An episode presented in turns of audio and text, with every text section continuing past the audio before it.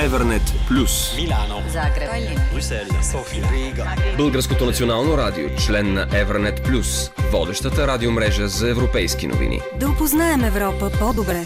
С Българското национално радио и Evernet Плюс.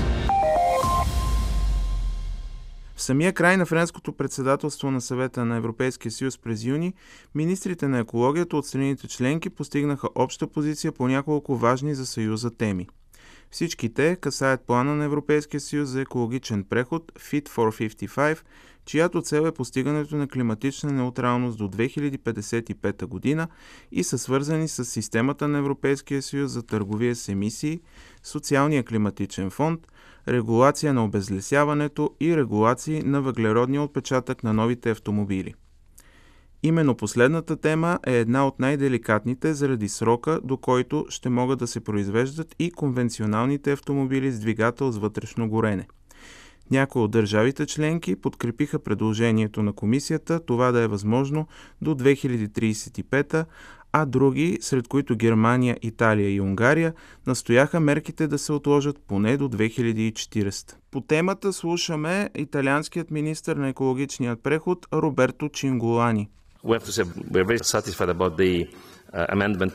Чинголани. Подкрепяме предложението на Германия за постепенно постигане на въглеродна неутралност, като начало с използването на въглеродно неутрални и неизкопаеми възобновяеми енергийни източници и след 2035 година. Подкрепяме и постепенното премахване на двигателите с вътрешно горене при микробусите и тежкотоварните превозни средства след известна технологична отсрочка. Министърът на околната среда на Люксембург Жуел Велфринк обаче счита, че 2040 година е твърде късна дата. Трябва да имате предвид, че произведените до тогава автомобили ще бъдат на пазара и в движение още години. Това ще генерира допълнителни вредни емисии, които ще нарушат поставените от нас цели. Как подобна кардинална трансформация в сектора на транспорта ще се отрази върху държави членки с по-нисък жизнен стандарт и по-ограничена покупателна способност на населението? За жалост, България е именно такъв пример. По данни на Асоциацията на автомобилните производители от 2021 година, средната възраст на автомобилите у нас е 19 години – Други държави, в които средната възраст е висока, са Литва, Естония, Румъния, Чехия и Харватия, където тя е средно между 14,6 и 16,8 години. А старият автопарк влияе директно върху здравето на населението, посочи пред Българското национално радио председателят на управителния съвет на Националната браншова организация Индустриален клъстер електромобили Илия Левков. Българина продължава да кара западните втора употреба пушещи автомобили, които когато дойдат тук, следва да инвестираме два пъти по-голяма сума от цената, която са купили и продължават да пушат и да, да се трови. Типично поведение на необучени хора, защото виждайки как пушат тези автомобили по пътищата, нима това е за добро на децата ни.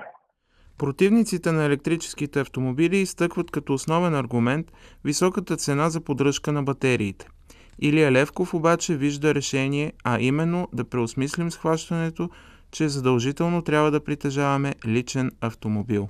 Не трябва да купуваме електромобилите. Електромобилите трябва да се движат колко се може повече и те трябва да бъдат наемани.